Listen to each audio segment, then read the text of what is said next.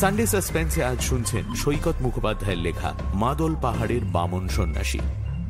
বুধদাকে চিঠি লেখে রঘুনাথ দ্বিবেদী। চিঠিতে জানায়, ঝাড়খণ্ডের জঙ্গলের ভেতরে এক গ্রামের কথা। গ্রামের কাছেই রয়েছে একটি পাহাড়, মাদল পাহাড়। গ্রামের লোকে বলে, সেই পাহাড়ের ওপরে নাকি পাঁচশো বছর ধরে রয়েছেন এক সন্ন্যাসী। এই ব্যাপারে তদন্ত করতে বুধদা রুবিককে নিয়ে পৌঁছয় ঝাড়খণ্ডে। তারপর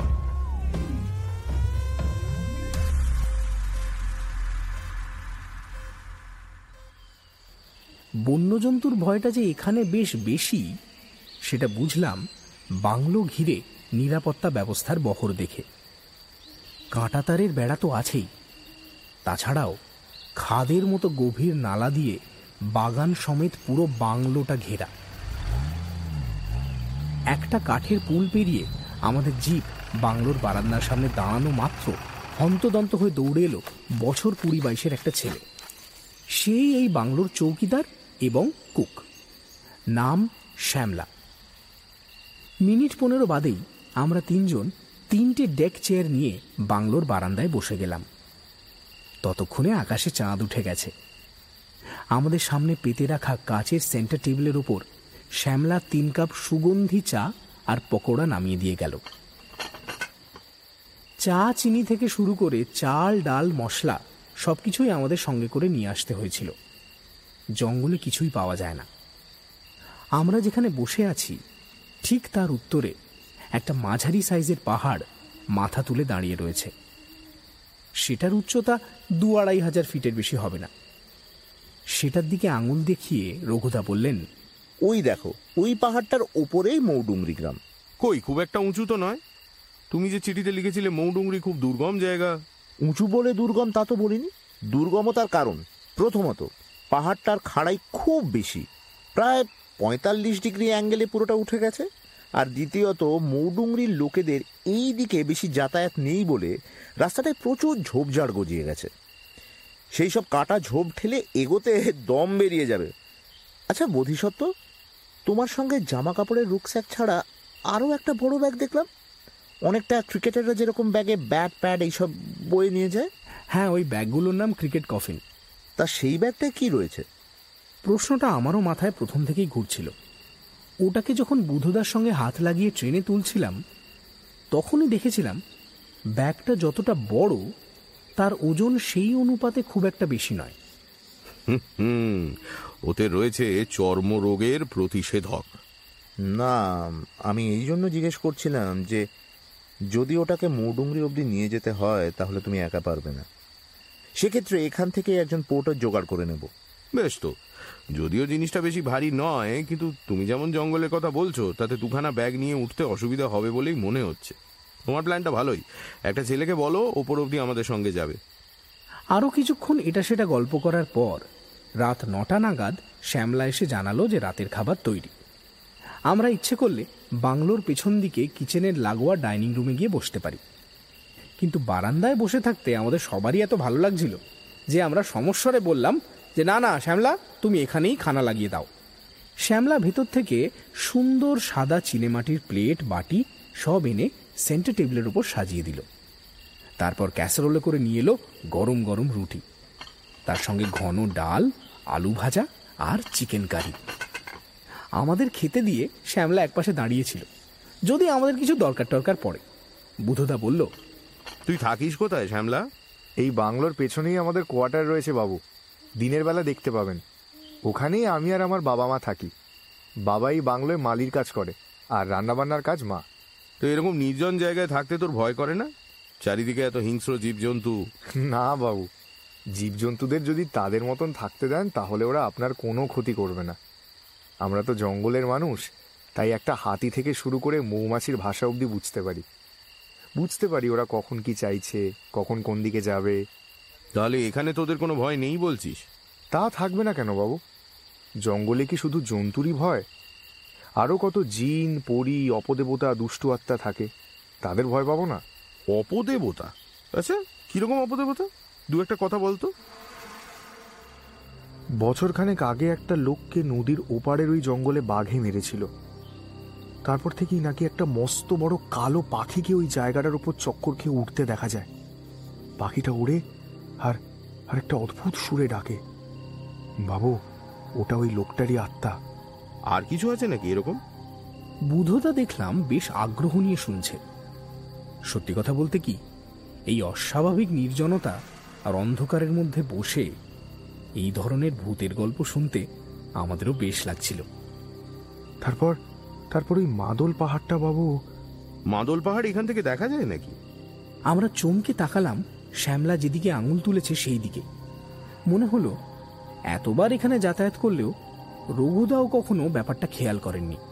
হ্যাঁ যায় তো। চূড়াটুকু দেখতে পাওয়া যায়। ভালো করে তাকিয়ে দেখুন। ওই ওই মৌরুমুড়ি পাহাড়ের পেছনে চ্যাটালো একটা চূড়া দেখতে পাচ্ছেন? হ্যাঁ ওটাই মাদল পাহাড়ের চূড়া। আমাদের খাওয়া শেষ হয়ে গিয়েছিল। আমরা ভালো করে দেখব বলে চেয়ার ছেড়ে বারান্দার ধারে গিয়ে দাঁড়ালাম। যদিও বাতাসে হালকা কুয়াশা ছড়িয়ে রয়েছে, তবুও আকাশে চাঁদের আলো রয়েছে বলেই দেখতে পেলাম। সত্যি মৌডুংরি পাহাড়ের পেছনে আরও বেশ খানিকটা উঁচুতে মাথা তুলে দাঁড়িয়ে রয়েছে মাদল পাহাড়। কিছুক্ষণ চোখ কুঁচকে সেদিকে তাকিয়ে থেকে বুধদা বলল, হুম তো ওই মাদল পাহাড়েও ভূত রয়েছে নাকি? ভূত নয় তান্ত্রিক সন্ন্যাসী পুতুলের মতন ছোট একজন মানুষ বামন সন্ন্যাসী। তা থাকলেই বা বামন সন্ন্যাসী তাতে ভয় কিসের? ভয় করবে না? আপনি যদি দেখেন গভীর রাতে পাহাড়ের চূড়োয় দপদপ করে লাল নীল আলো জ্বলে উঠছে তাহলে ভয় করবে না আপনার? বলিস কি? অত দূরের আলো এখান থেকে দেখতে পাস। বাবু সে যে কি জোরালো আলো আপনি না দেখলে বিশ্বাস করতে পারবেন না। মনে হয় যেন আকাশের দিকে একটা আলোর ধারালো তরোয়াল উঠে যাচ্ছে। আকাশের দিকে আলোর তরোয়াল তাই না? আকাশের দিকে কি অদ্ভুত সমাপতন। ঠিক সেই মুহূর্তেই আমাদের চোখের সামনে জ্বলে উঠল মাদল পাহাড়ের চূড়োর অলৌকিক আলো। তীব্র সেই আলোর রেখা কয়েক মুহূর্ত ধরে রাতের আকাশকে যেন ফালা ফালা করে দিল। প্রথমে সেই আলোর রং নীল, তারপর হঠাৎই লাল হয়ে আলো নিভে গেল। শ্যামলা দেখলাম দু হাতে চোখ ঢেকে কি সব বিড়বিড় করছে। ভূতের মন্ত্রই হবে বোধ হয় জনশূন্য বিদ্যুৎহীন জঙ্গলের মধ্যে থেকে ওরকম চোখ দাঁধানো আলো বেরোতে দেখে আমাদেরও মনের অবস্থা যাকে বলে বিমূঢ় হয়ে পড়েছিল। আর বেশি কথা না বলে আমরা হাত মুখ ধুয়ে ঘরে ঢুকে পড়লাম। যদিও ঘরের সব দরজা জানলা শীতের জন্য বন্ধ, তবু মনে হচ্ছিল যেন দূরের জঙ্গলগুলো কাছে এগিয়ে এসেছে। এগিয়ে এসে ঠিক আমাদের ঘরের বাইরে দাঁড়িয়ে রয়েছে। এবার এক ধাক্কায় ভেঙে ফেলবে ঘরের দেওয়াল। বলবে কেন আমাদের রাজ্যে অনধিকার প্রবেশ করেছ? তোমাদের সব ব্যাপারে এত কৌতূহল কেন?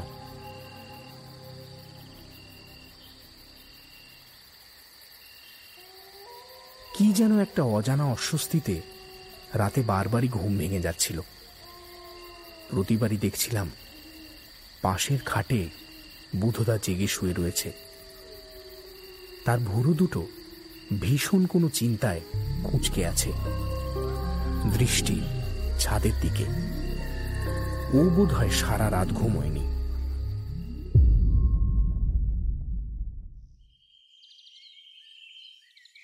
পরের দিন ভোরে বুধদার মধ্যে রাত জাগার কোনো ছাপই দেখতে পেলাম না। ওর এই একটা গুণ, ক্লান্তি জিনিসটা যেন শরীরে নেই।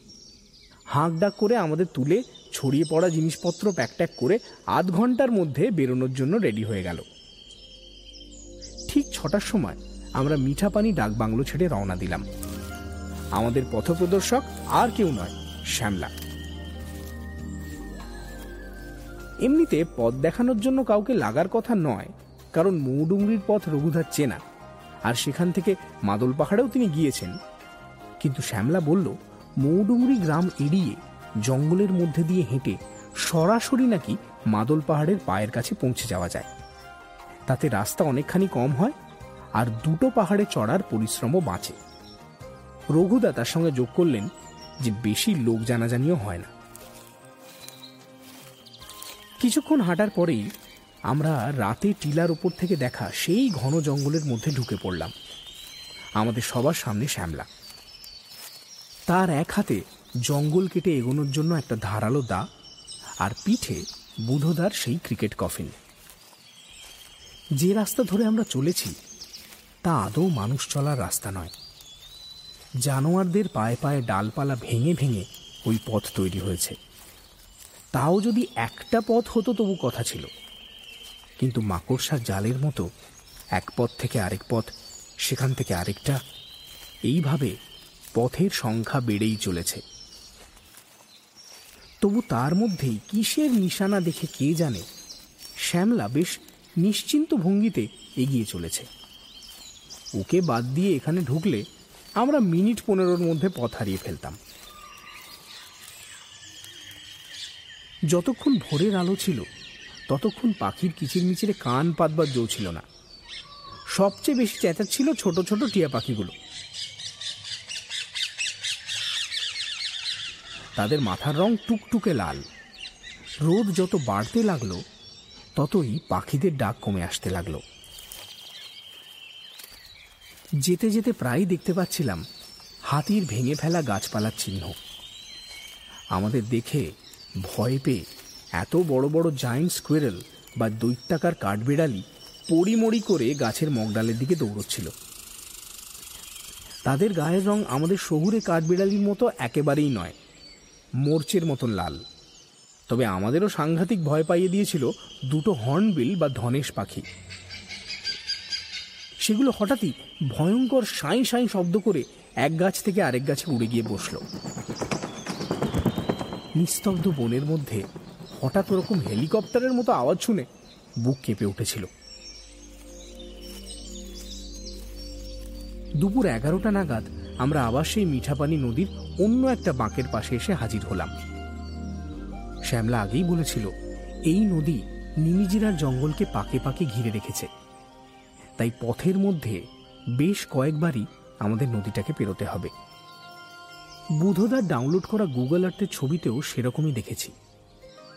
যাই হোক, এবার শ্যামলা বলল, ওই নদীর তীরে বসে দুপুরের খাওয়া সেরে নিতে।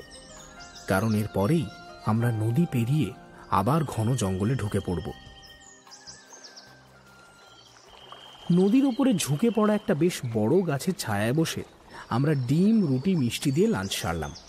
খেতে খেতেই শ্যামলা আঙুল দিয়ে দেখাল, আমাদের ডান দিকে একটা পাহাড়ের ওপর থেকে ধোঁয়ার রেখা উঠছে। বলল, ওটাই নাকি মৌডুংরি গ্রাম। আমরা ওই পাহাড়টায় না উঠে ওর পায়ের কাছ দিয়ে চলে যাচ্ছি পেছনে, মাদল পাহাড়ের দিকে। মাদল পাহাড়ে যখন চড়তে শুরু করলাম, তখন দুপুর ঠিক একটা। যদিও রোদ্দুর বেশ চড়া, তবু সারা পাহাড়টাই গাছের ছায়ায় ঢাকা বলে খুব একটা গরম লাগছিল না। মাদল পাহাড়ের আকৃতি সম্বন্ধে যা শুনেছিলাম, দেখলাম একেবারেই ঠিক। একটা চওড়া থেকে শুরু হয়ে উঠে যাওয়া স্তম্ভের মতন দাঁড়িয়েছিল পাহাড়টা। উচ্চতায় মৌডুংরির চেয়ে একটু বেশি। হাজার তিনেক ফিট হবে। উচ্চতা বেশি না হলেও চড়াই বেশি হওয়ার জন্য হাঁপ লাগছিল। তার উপর রাস্তা বলে কিছু নেই।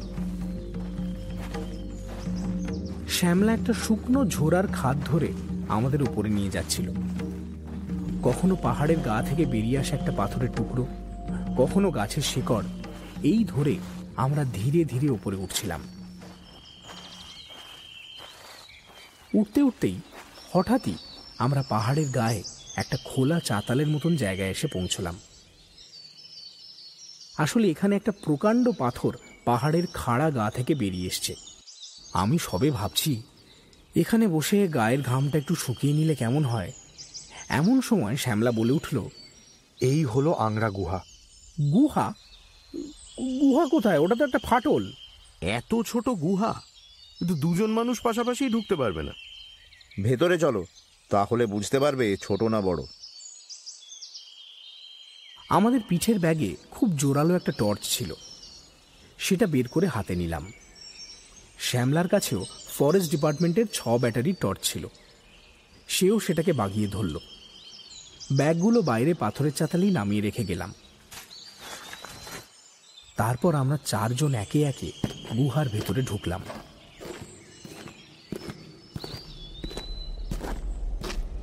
ফাটলটা পেরিয়ে ভেতরে ঢুকে চারিদিকে আলো ফেলে অবাক হয়ে গেলাম। ওই ছোট্ট ফাটলের এপাশে এত বড় গুহা যে থাকতে পারে, তা কল্পনাই করিনি। এত বিশাল সেই গুহা যে টর্চের আলো এদিক থেকে ওদিক পর্যন্ত পৌঁছতেই পারছে না। গুহার একটা কোণে একটা প্রদীপের আলোর মতো কিছু জ্বলছিল। আমাদের সাড়া পেয়ে সেখান থেকে একটা ছায়া নড়ে চড়ে উঠে দাঁড়াল। তারপর এগিয়ে আসতে লাগল আমাদের দিকে। আরও একটু কাছে আসতে লোকটাকে ভালো করে দেখতে পেলাম। কাউকে বলে দিতে হলো না যে এই সেই গুঙ্গা দানু আমাদের সামনে এসে বিশাল চেহারার লোকটা দুটো হাতের পাতা উপরের দিকে মেলে ধরে আর তার সঙ্গে মাথাটা উপরের দিকে ঝাঁকিয়ে এমন একটা ইশারা করল যেটা সারা পৃথিবীর লোকই বোঝে। ওই ইশারার অর্থ কি চাই? গঙ্গা দানু কানে শুনতে পায় তো। হ্যাঁ। বলছিলাম আমরা একটু গুহার ছবিগুলো দেখব। শুধু এই জন্যই আমরা কলকাতা থেকে এসেছি। আপনার আপত্তি নেই তো? গুঙ্গা দানোর চেহারাটা যতই ভয়ঙ্কর হোক না কেন মুখে সারাক্ষণই একটা মিষ্টি হাসি লেগেছিল। বুধদার প্রশ্নে সেই হাসিটাই বেশ চওড়া হলো। নিজের বুকের দিকে আঙুল দেখিয়ে আবার একটা হাতের পাতা হাওয়ায় ঘোরালো। অর্থাৎ, আমি আপত্তি জানানোর কে? আমরা টর্চের আলোয় গুহাটাকে ভালো করে দেখতে শুরু করলাম।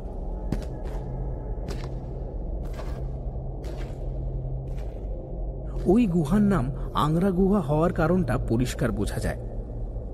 গুহার মধ্যে সবচেয়ে সুরক্ষিত কোণগুলোতে স্তূপ হয়ে জমেছিল অঙ্গার মানে পোড়া কাঠকয়লা। প্রাগৈতিহাসিক মানুষেরা বসবাস করত এমন অনেক জায়গাতেই গুহার ভেতরে এরকম ছাইয়ের স্তূপ পাওয়া যায়।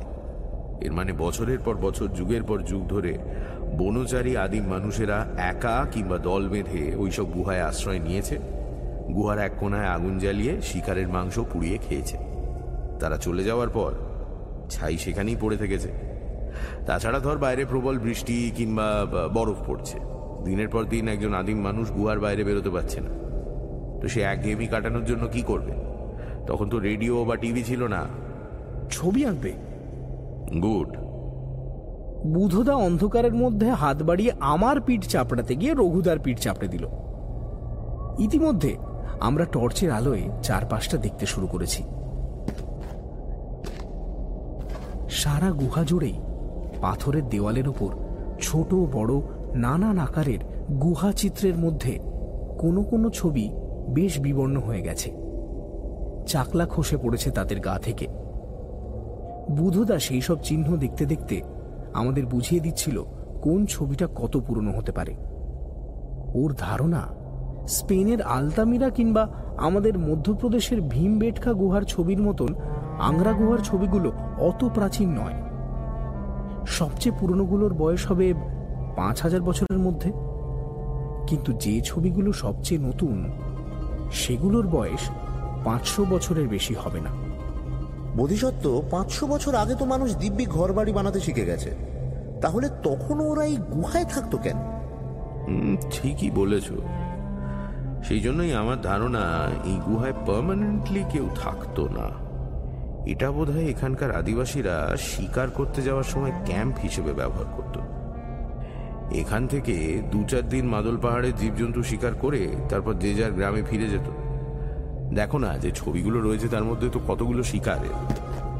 আর এই যে দেখো, এখানে কোনো শিকারী নিজের গ্রামের ছবিও এঁকে রেখে গেছে। খড়ের চালের বাড়ি, বাড়ির পাশে পুকুর, পুকুরে হাঁস চড়ছে। দেওয়ালের ছবিগুলো প্রায় সবই শিকারের ছবি। দু একটা ছবিতে দেখলাম, মেয়েরা ফল পাড়ছে কিংবা মৌচাক ভেঙে মধু সংগ্রহ করছে। তাছাড়া টাটানগর থেকে এখানে আসবার সময় আদিবাসীদের বাড়ির দেওয়ালে যেরকম ধর্মীয় আলপনা দেখেছিলাম, সেরকম আলপনা আর কিছু অচেনা দেবদেবীর ছবিও ছিল। হঠাৎ একটা ছবির কাছে এসে আমাদের তিনজনেরই চোখ আটকে গেল। ছবিটা অদ্ভুত। কাঁচা হাতে মোটা দাগের আঁকা। তবু বিষয়বস্তু পরিষ্কার বোঝা যাচ্ছে। একটা উঁচু মিনারের ওপর। আকাশের দিকে দুহাত তুলে দাঁড়িয়ে রয়েছে কয়েকজন মানুষ। এই ছবিটা কত পুরনো হতে পারে বুধি? এটা এটা একদম শেষ দিকে আঁকা ছবি। দেখো এরপর দেওয়ালগুলো ফাঁকা পড়ে আছে। রঙের জেল্লা দেখে মনে হচ্ছে চার পাঁচশো বছরের বেশি পুরনো হবে না। তাহলে আমি যা ভাবছি তোমরাও নিশ্চয়ই সেই একই কথা ভাবছ?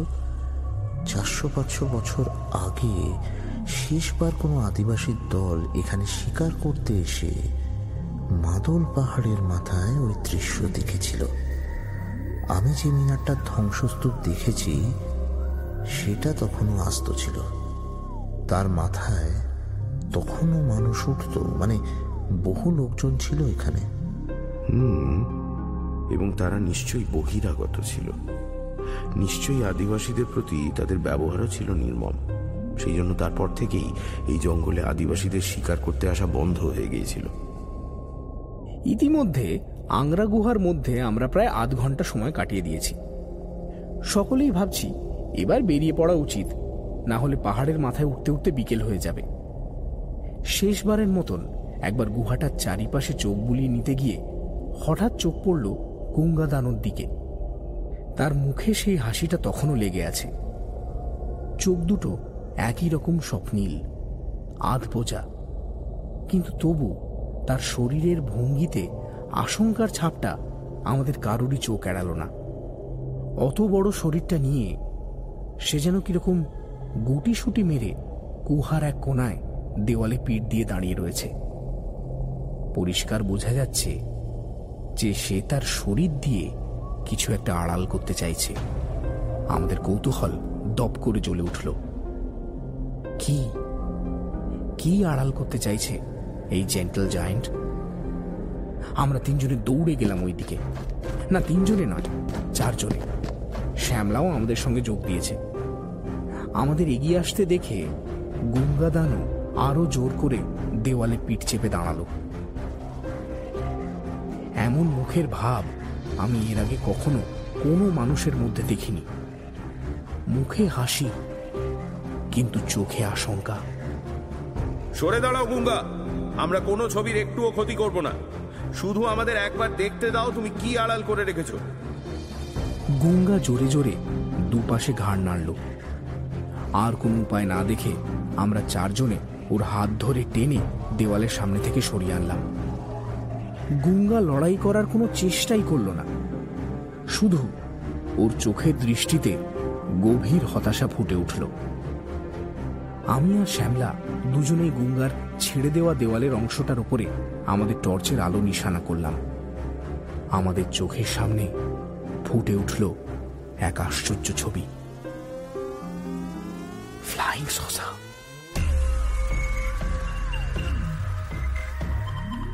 পাথরের দেওয়ালের ওপর গাছের পাতার সবুজ চুনামাটির সাদা আর গেরি মাটির হলুদ রং দিয়ে যে ছবিটা আঁকা আছে, যতই আরণ্যক মানুষের অপটু হাতে আঁকা হোক, সেটা যে একটি ফ্লাইং সসারের ছবি, সে ব্যাপারে কোনো সন্দেহ নেই।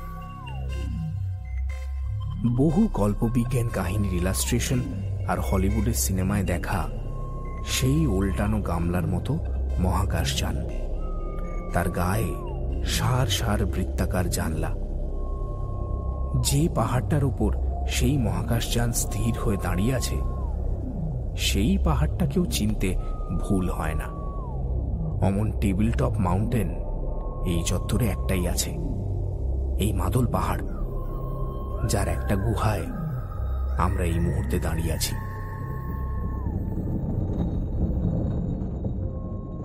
একটা ভয়ঙ্কর গুমগুম শব্দে আমাদের তন্ময়তা ভেঙে গেল। শব্দটা আসছে আংরা গুহার প্রবেশ পথের দিক থেকে। আমরা চারজনেই বিদ্যুতের মতো ঘুরে দাঁড়ালাম এবং যা দেখলাম তাতে একই সঙ্গে ভয় আর বিস্ময়ে আমাদের বাক রোধ হয়ে গেল। গুঙ্গাদানও কখন যেন আমাদের অজান্তেই গুহা থেকে বেরিয়ে গিয়েছিল। এখন সে যা করছে তা হলো একটা একতলা বাড়ির সমান উঁচু পাথরের বোল্ডারকে ঠেলতে ঠেলতে নিয়ে আসছে আংরা গুহার দরজার সরু ফাটলটার দিকে। সেই পাথরের গড়িয়ে আসা শব্দই আমরা শুনতে পাচ্ছি। ওর উদ্দেশ্য খুব পরিষ্কার। ও আমাদের বেরোনোর পথ বন্ধ করে দিতে চায়। দৌড়ো রুবিক! ওকে আটকাতে হবে! একটা চিৎকার করে বুধুদাই সবার আগে দরজার দিকে দৌড়লো। পেছন পেছন আমরা বাকি তিনজন। এখন আমাদের চোখের সামনে শুধু সেই বিশাল পাথরটা। তার ওপাশে ঢাকা পড়ে গেছে গঙ্গা দানো কিন্তু অনুমানে বুঝতে পারছি তার বিশাল কাঁধের ঠেলাতেই ইঞ্চি ইঞ্চি করে এগিয়ে আসছে ওই পাথরটা। ভয়ার্ত চোখে আমরা দেখছিলাম দরজার বাইরে পাথরের চাতালটা ঢালু হয়ে নেমে এসেছে। একবার ওই ঢালের মাথা অবধি যদি পাথরটাকে এনে ফেলতে পারে গঙ্গা দানব, তাহলে তাকে আর কিচ্ছু করতে হবে না। ওটা আপনা থেকেই গড়িয়ে এসে ফাটলের মুখটা বন্ধ করে দেবে। আর বড় জোর দু ফুট, এক ফুট। আমরা আতঙ্কে চোখ বন্ধ করে ফেললাম।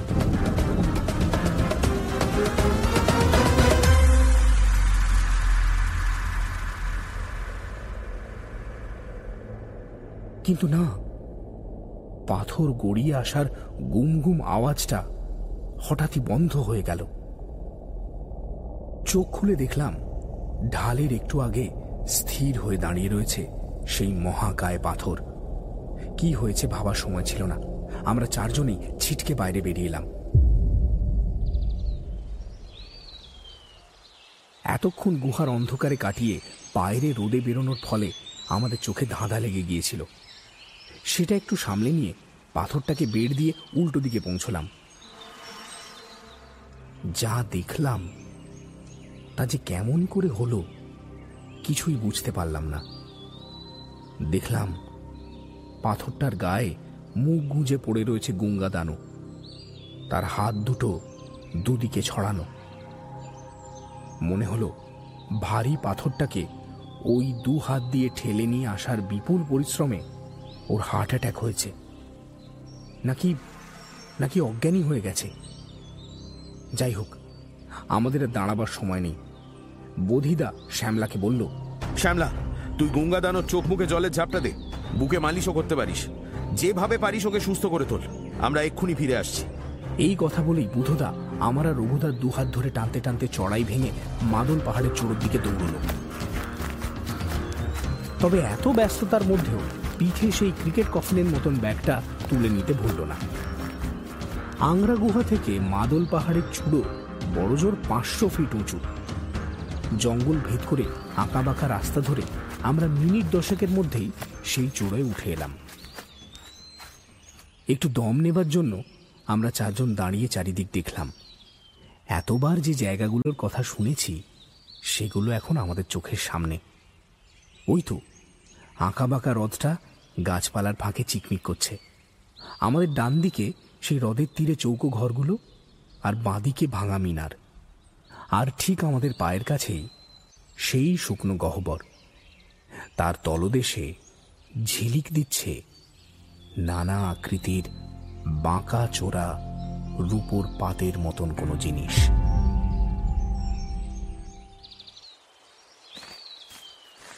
বড় ব্যাগটা পায়ের কাছে মাটিতে নামিয়ে তার মধ্যে থেকে একটা আপদমস্তক ঢাকা পোশাক বার করে নিজের গায়ে গলিয়ে নিতে নিতে বুধদা বলল রঘুনাথ, তোমরা এখানেই একটু অপেক্ষা করো। নিচে নামার চেষ্টা করো না। আমি বামন সন্ন্যাসীর অভিশাপের ব্যাপারটা একটু খুঁটিয়ে দেখে আসি। বুধদার পোশাক পরা হয়ে গিয়েছিল। এবার ওই ব্যাগ থেকেই বুধদা একটা যন্ত্র হাতে তুলে নিল, যেটাকে অনেকটা ভ্যাকিউম ক্লিনারের মতন দেখতে। একটা লম্বা হাতলের শেষে মিটার লাগানো। সেই মিটারটাকে মাটির দিকে নামিয়ে বুধদা শুকনো গহ্বরের ঢাল বেয়ে নামতে শুরু করল। যন্ত্রটা আমার চেনা। পাঠ্য বইয়ের ছবিতে দেখেছি। পেছন থেকে বুধদাকে চেঁচিয়ে জিজ্ঞেস করলাম বুধদা ওটা কি গাইগার কাউন্টার যেটা দিয়ে রেডিও অ্যাক্টিভিটি মাপে? হ্যাঁ। আমরা শুকনো গহ্বরের পাড়ে দাঁড়িয়ে রইলাম। একটু বাদেই বুধদা হন্তদন্ত হয়ে ওপরে উঠে এলো। তারপর সেই হ্যাজম্যাট স্যুটের পকেটে হাত ঢুকিয়ে কয়েকটা ছোট ছোট প্যাকেট বার করে ব্যাগে পুরে ফেলল। প্যাকেটগুলোর ভিতরে সম্ভবত বিকিরণ আটকাবার জন্য দস্তার লাইনিং দেওয়া ছিল। যে কারণে ভেতরে কি আছে দেখতে পেলাম না। আচ্ছা ওগুলো কি? একটু হাতে নিয়ে দেখতে পারি? সরি রঘুনাথ জিনিসগুলো রেডিও অ্যাক্টিভ তোমরা খালি হাতে ধরতে পারবে না। পুকুরের নিচে পুরো জায়গাটায় ভালো রকম রেডিও অ্যাক্টিভিটি রয়েছে। চলো এখান থেকে পালাই। বামন সন্ন্যাসীকে খুঁজে বার করি। বুধদা চটপট গা থেকে পোশাকটা খুলে ফেলে ভাঁজ করে ব্যাগে পুরে নিল। গাইগের কাউন্টারটাও রেখে দিল যথাস্থানে। তারপর জোরে পা চালিয়ে হাঁটা লাগালো ডান দিকে, চৌকো ঘরগুলোর দিকে। যেখানে রঘুদা ছোট ছোট পায়ের ছাপ দেখেছিলেন আর খুঁজে পেয়েছিলেন মাদল পাহাড়ের স্যাটেলাইট পিকচার। আমরা বুধদাকে ফলো করলাম। কিন্তু ঘরে কাউকে পেলাম না। যদিও সেই বামুন সন্ন্যাসীর পায়ের ছাপে আজকেও ভরে রয়েছে মেঝের ধুলো। খালি পায়ে তিনি যেন অনেকক্ষণ অস্থিরভাবে হাঁটাচলা করেছেন, তারপর রওনা হয়েছেন হ্রদের দিকে। আমরা কিছু দূর অব্দি রাস্তার ধুলোর ওপর সেই ছোট ছোট পায়ের ছাপগুলোকে অনুসরণ করে এগোলাম। কিন্তু তারপর রাস্তা ঢেকে গেল জঙ্গল গাছপালা আর বড় বড় সরঘাসে। পায়ের ছাপ হারিয়ে গেল। আমরা এমন কোনো শব্দ শোনবার চেষ্টা করলাম, যার থেকে বুঝে নিতে পারি বামন সন্ন্যাসীর অবস্থান। কিন্তু একটা ডাহুকের অবিশ্রান্ত টুকটুক ডাক ছাড়া আর কোথাও কোনো শব্দ নেই। আমরা তিনজন এলোমেলো ভাবে সেই হ্রদের তীরে সর্বণ ভেঙে এগোতে লাগলাম বামন সন্ন্যাসীর খোঁজে। তারপর হঠাৎই এক সময় আমরা তাকে দেখতে পেলাম। সরগাছের সারি যেন সেই ফাঁকা জায়গাটাকে চারিদিক থেকে উঁচু বেড়ার মতো ঘিরে রেখেছে। সমতল জায়গাটা জুড়ে সারিবদ্ধভাবে সাজানো রয়েছে খান পনেরো ছোট ছোট ঢিবি। এরকম জমি দেখলে তার পরিচয় বুঝতে সময় লাগে না। এটা একটা সমাধিস্থল। আর তার মধ্যেই একটা বিশেষ সমাধির পাশে আমাদের দিকে পেছন ফিরে।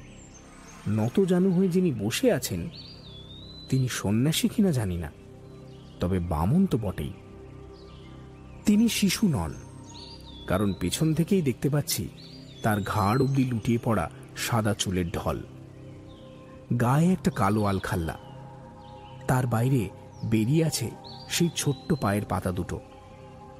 সেই দুটোতেও বয়সের ছাপ স্পষ্ট। তারপর সেই বামন উঠে দাঁড়ালেন।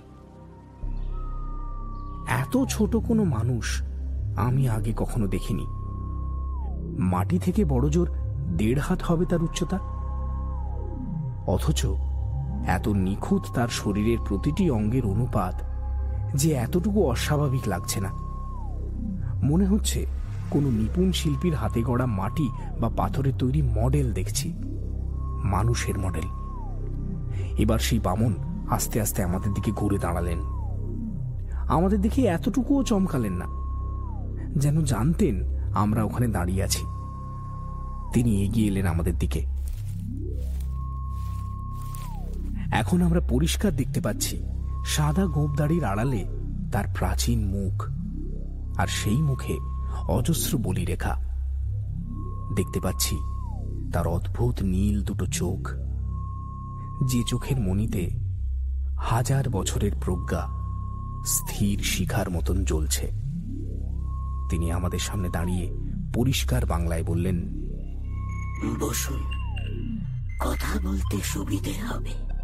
"আ- আপনি বাংলা জানেন? জানতাম না। এই মাত্র শিখলাম। আপনাদের মাথার মধ্যে থেকে বাংলা ভাষার ছাপটুকু আমার মাথার মধ্যে নিয়ে নিলাম। আমি মনে মনে বললাম কপি পেস্ট বামন সন্ন্যাসী আমার দিকে তাকিয়ে মুচকি হেসে বললেন ঠিক কম্পিউটারের ভাষায় বলতে গেলে কপি পেস্টই করে নিলাম। বুঝলাম উনি মন পড়তে জানেন তবে অবাক হলাম না। একটা পর্যায়ের পর মানুষের অবাক হওয়ার ক্ষমতা বোধহয় হারিয়েই যায়। আমার রঘুদার আর বুধদার, এখন সেই অবস্থা। আমার ভাবনার সূত্র ধরেই বামন সন্ন্যাসী বললেন, মন পড়তে পারি বলেই আপনাদের মনের মধ্যে যে প্রশ্নগুলো ঘোরাফেরা করছে, সেগুলো বুঝতে পারছি। প্রশ্ন নয়, বরং বলা ভালো বোধিসত্ত্ব বাবু তার ধারণাগুলোকে আমার কথার সঙ্গে মিলিয়ে নিতে চাইছেন।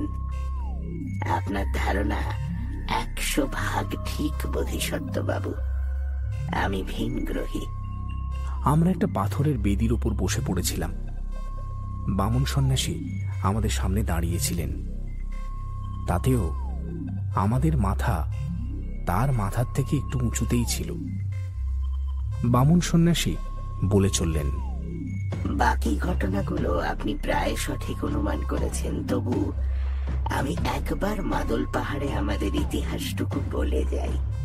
তাতে আপনার বন্ধু দুজনের মনে ধোঁয়াশা কাটবে। আমি যে গ্রহের বাসিন্দা, সেই গ্রহকে আপনারা যে নামে চেনেন, তা হল এপসাইলন অ্যান্ড্রোমেডা বি। আমরা তাকে কি নামে ডাকি তা অপ্রাসঙ্গিক, আর আমরা নিজেদের বলি নাভিট যেমন আপনারা নিজেদের বলেন, মানুষ। আজ থেকে ঠিক চারশো একাত্তর বছর আগে একটা অনুসন্ধানী মহাকাশ যান এপসাইলেন থেকে পৃথিবীতে এসে নেমেছিল। যে যানের ছবি আপনারা এইমাত্র আংরা গুহায় দেখে এলেন। নিজেদের গ্রহে জায়গা কুলোচ্ছিল না বলে আমরা উপনিবেশ স্থাপনের জন্য অন্য গ্রহে জায়গা খুঁজছিলাম। এলোমেলো ভাবে ঘুরতে ঘুরতেই আমরা পৃথিবীতে গিয়ে পৌঁছেছিলাম। দেখেছিলাম পৃথিবীর আবহাওয়া, এর অক্সিজেন সমৃদ্ধ বায়ুমণ্ডল, নাতিশীতোষ্ণ তাপমাত্রা, সবই আমাদের মতো। বুঝেছিলাম। উপনিবেশ গড়ার পক্ষে এই গ্রহই আমাদের পক্ষে উপযোগী। ঠিক করেছিলাম। আমরা কয়েকজন এই মাদল পাহাড়ের চূড়ায় থেকে যাব। বাকিদের নিয়ে আমাদের ফ্লাইং সসা এপসাইলন গ্রহে ফিরে যাবে। আমরা যতক্ষণে পৃথিবী এবং মানুষ সম্বন্ধে আরও তথ্য জোগাড় করব, ততক্ষণে সেই সন্ধানী মহাকাশ যান, আরও অসংখ্য যুদ্ধযান ভর্তি নাবিকদের নিয়ে ফিরে আসবে। চারশো একাত্তর বছর আগে মানুষের সভ্যতা যে জায়গায় দাঁড়িয়েছিল, তাতে তাদের পৃথিবীর বুক থেকে নিশ্চিন্ন করে দিতে আমাদের সময় লাগতো না। কিন্তু আমাদের দুর্ভাগ্য এবং আপনাদের সৌভাগ্য যে আমাদের এই মাদল পাহাড়ের চূড়ায় নামিয়ে দিয়ে ফিরে যাওয়ার সময় ইঞ্জিন চালানো মাত্র তাতে বিস্ফোরণ হয়। বিস্ফোরণের ফলে বিরাট এক গর্ত তৈরি হয়, যার তলায় টুকরো টুকরো হয়ে ছড়িয়ে পড়ে সেই মহাকাশ যানের ভিনিয়াম ধাতুর খোলস আর কলকবজা। হ্যাঁ বোধিসত্ত্ব, আপনি ঠিকই আন্দাজ করেছেন। সেই বিস্ফোরণের ফলেই পুরো জায়গাটা প্রচণ্ড রেডিও অ্যাক্টিভিটিতে ভরে যায়। এত বছর পরেও যার বিষাক্ত ছোবলে মৌডুংরির কেউ কেউ মারা যাচ্ছে। বেচারারা ওই বিনিয়ামের তেজস্ক্রিয় খোলসকে রূপ বলে ভুল করে। কিন্তু আমাদের অবস্থাটা কি হলো একবার ভাবুন। নিজেদের আবাসভূমি থেকে কোটি কোটি কিলোমিটার দূরে। আমরা সতেরো জন নাবিট বন্ধু স্বজনের থেকে সম্পূর্ণ বিচ্ছিন্ন হয়ে পড়ে রইলাম। ইচ্ছে থাকলেও এপসাইলন গ্রহের কেউ আমাদের সঙ্গে যোগাযোগ করতে পারবে না। কারণ আমাদের যোগাযোগের সমস্ত যন্ত্রই ওই মহাকাশ যানের সঙ্গেই চুরমার হয়ে গেছে। তার চেয়েও বড় কথা, আমাদের পৃথিবীতে আসার কোনো পূর্ব পরিকল্পনা ছিল না। তাই আমাদের গ্রহের কেউ জানবেও না যে আমরা এখানে রয়েছি।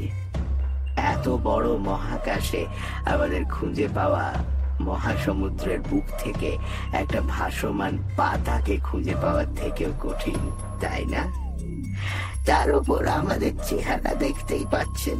আপনাদের থেকে অনেকটাই আলাদা। এই মাদল পাহাড়ের মাথা থেকে নেমে শিক্ষিত মানুষের মধ্যে গিয়ে দাঁড়াতেই পারব না। সঙ্গে সঙ্গেই ভিনগ্রহী বলে চিহ্নিত হয়ে যাব। তাই আমরা এই ছোট্ট জায়গাটাতে সারা জীবনের মতো বন্দী হয়ে গেলাম। এরপরেই আপনারা ওই আকাশচুম্বী মিনারটা গড়ে তুলেছিলেন, তাই না? ওর উপরে নিশ্চয়ই এমন কোনো প্রতীক ছিল যা মহাশূন্য থেকে দেখলে আপনার স্বদেশবাসীরা বুঝতে পারবে। হ্যাঁ ঠিক তাই। আশা তো ছাড়তে পারি না। ভেবেছিলাম যদি কোনোদিন আবার আমাদের গ্রহের কোনো মহাকাশ যান পৃথিবীর আকাশে প্রবেশ করে। কিন্তু না, আজ পর্যন্ত সেরকম কিছু ঘটেনি।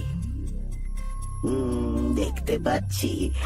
আপনাদের তিনজনের মনেই কাল রাতে মাদল পাহাড়ের চূড়ায় যে আলোর ঝলকানি দেখেছিলেন, সেই ছবি ভেসে উঠছে। হ্যাঁ ভাঙা ফ্লাইং সসার থেকে যে কটা জিনিস উদ্ধার করতে পেরেছিলাম, তার মধ্যে একটা অ্যান্টি ম্যাটার টর্চও ছিল। চারশো একাত্তর বছরের পুরনো সেই টর্চ জ্বালিয়ে মাঝে মাঝে আকাশের দিকে সংকেত পাঠাতাম, সেই একই আশায়। যদি আমার গ্রহের কোনো মহাকাশচারী দেখতে পায় সেই সংকেত। গতকাল রাতেই সেই টর্চের আয়ু ফুরিয়ে গিয়েছে। আপনার বাকি সঙ্গীরা কোথায়? মারা গেছে। কেউ একশো কেউ দুশো বছর আগে বয়সের ভারেই মারা গেছে। ওই দেখছেন তাদের সমাধি। আমাদের আয়ু আপনাদের বছরের হিসেবে মোটামুটি ছশো বছর। আমি ছিলাম সবচেয়ে ছোট, তাই আমি এখনও বেঁচে আছি। তবে আমারও সময় ফুরিয়ে এসেছে। আপনাদের কাছে একটা অনুরোধ, যে কটা দিন বেঁচে আছি, আমাকে শান্তিতে থাকতে দিন। আমি জানি গত চারশো একাত্তর বছরে মানুষের সভ্যতা অনেক এগিয়ে গেছে। এখন আমার কথা সভ্য মানুষ জানতে পারলে আমাকে নিয়ে অনেক কাটা ছেঁড়া চলবে। তা আমি সহ্য করতে পারব না। এই দয়াটুকু আশা করি আপনারা করবেন। কথা দিচ্ছি আপনি কোথায় রয়েছেন তা কাউকে জানাব না। কথা শেষ করে বামন সন্ন্যাসী আমাদের দিকে পেছন ফিরে ধীর পায় তার বন্ধুদের সমাধির দিকে এগিয়ে যাচ্ছিলেন। বুধদা তাকে পেছন থেকে ডেকে বলল শেষ কয়েকটা প্রশ্ন ছিল। বলুন। আমরা একটা ফটোর সূত্র ধরে এখানে পৌঁছেছিলাম। জানি। ওটা পৃথিবীতে অবতরণের পূর্ব মুহূর্তে আমি মহাকাশযানের জানলা থেকে তুলেছিলাম। চারশো একাত্তর বছর আগের মাদল পাহাড়ের ছবি। ছবিটা আমার স্পেস স্যুটের পকেটে ছিল বলে বেঁচে গিয়েছিল। স্মৃতি হিসেবে বাক্সে রেখে দিয়েছিলাম। আচ্ছা দ্বিতীয় প্রশ্ন ওই একই বাক্সে কিছু অভ্রর পাতের মতন জিনিস রয়েছে ওগুলো কি? বলছি তার আগে আপনার তৃতীয় প্রশ্নটা করুন। আপনারা মাত্র সতেরো জন ক্ষুদ্রাকার মানুষ সরি নাভিট বেঁচেছিলেন। আপনাদের সমস্ত হাতিয়ার ওই মহাকাশযানের সঙ্গে ধ্বংস হয়ে গিয়েছিল। তবু কেমন করে ওই বিশাল পাথরের মিনার আপনারা গড়ে তুলেছিলেন? বামন সন্ন্যাসীর মুখ হঠাৎ উজ্জ্বল হয়ে উঠল। আরেকজন ছিল আমার সঙ্গে। ছিল বলছি কেন এখনও রয়েছে? আমার একমাত্র বন্ধু একটি রোবট। তার শরীর আমাদের মতন ছোট নয়। তার মনটাকেও আমরা বিশাল করে তৈরি করেছিলাম। অসম্ভব মায়াবী সেই রোবট আজ অব্দি একটা মাছি কেউ মারেনি। এক সময় তার শরীরে একশো হাতির জোর ছিল। সেই বানিয়েছিল ওই মিনার। হ্যাঁ প্রায় খালি হাতেই। আর যেগুলোকে অভ্রর পাত বলছেন, সেগুলো ওই রোবটটাকে চালানোর জন্য ভীষণ জরুরি একটা জিনিস। সে জিনিস আপনারা এখনও আবিষ্কার করতে পারেননি, তাই আসল নামটা বললে বুঝতে পারবেন না। ব্যাটারি ধরুন না। তবে দুঃখের কথা কি জানেন? ওই ব্যাটারিও ফুরিয়ে গেছে। সেই জন্যই বলছিলাম, এক সময়ে ওর গায়ে একশো হাতের জোর ছিল। আজ আর নেই। এখন খুব পরিশ্রমের কোনো কাজ করতে গেলে আমার ওই বন্ধু মাটিতে মুখ থুবড়ে পড়ে যাবে।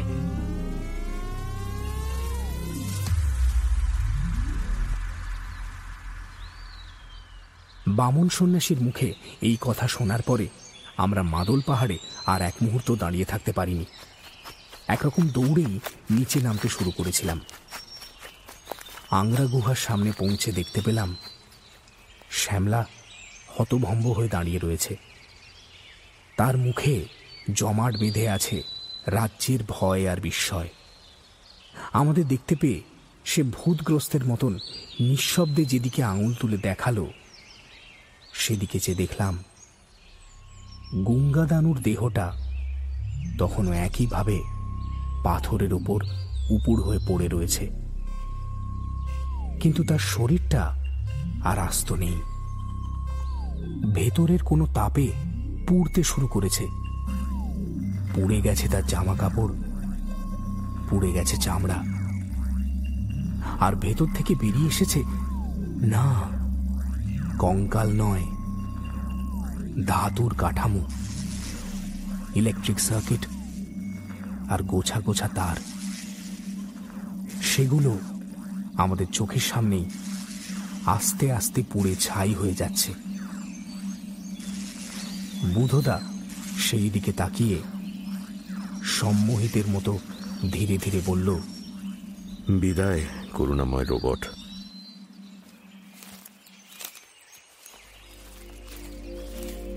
তারপর আমরা হাঁটতে শুরু করলাম মিঠা পানি ফরেস্ট বাংলোর দিকে, যেখানে আমাদের টাটানগরে ফিরিয়ে নিয়ে যাওয়ার জন্য অপেক্ষা করে রয়েছে রঘুদার জীব।